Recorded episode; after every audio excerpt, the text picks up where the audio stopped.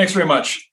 This message is a it's a second anniversary, I suppose, of an email that I sent out last year. This year, I'm going to do a video version. Here it is to send out with with the email to my network.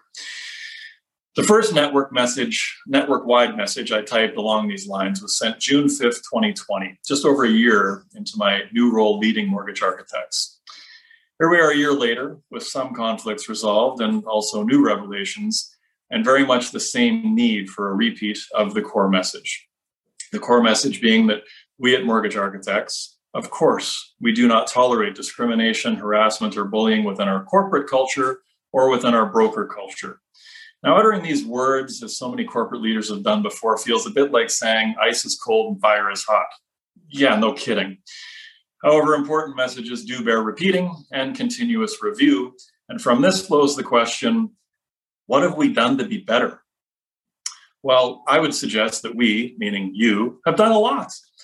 In the face of record setting workloads, we've had one another's backs, supporting where and how we can, We've made efforts to be our best selves throughout this entire pandemic experience. And while we're all in this together was a message with a positive intent last year.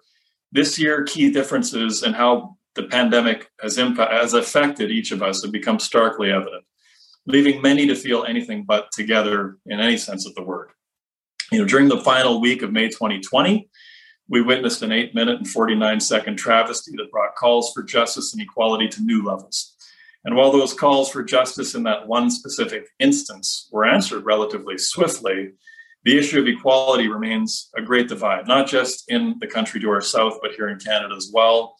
And during the final week of May 2021, we learned of the heartbreaking loss of 215 children in Kamloops, BC.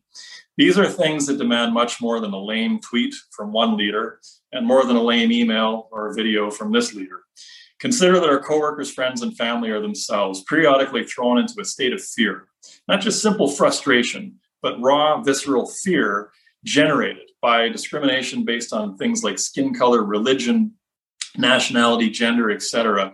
This is unforgivable in our society, a society claiming to be so advanced, one claiming that we're all in this together. Silence still isn't an option.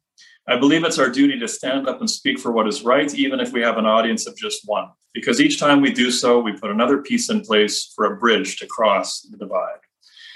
I also believe that it's our, my, duty to sit down and have frank conversations with one another about how people around us are truly feeling, to better understand our, my own lack of awareness. And while heightened awareness matters, it's offering greater compassion towards one another that's critical to our future success together. Together, we can all learn to be and encourage others to be more sensitive to the power of our thoughts, thoughts that become our words, words that become our actions, because our actions or inaction will dictate our results. Ask questions, listen, and learn.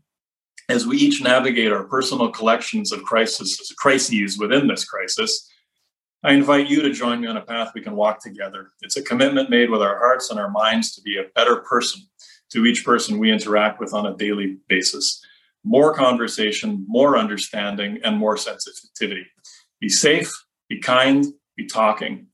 As for the question posed above, what have we done to be better?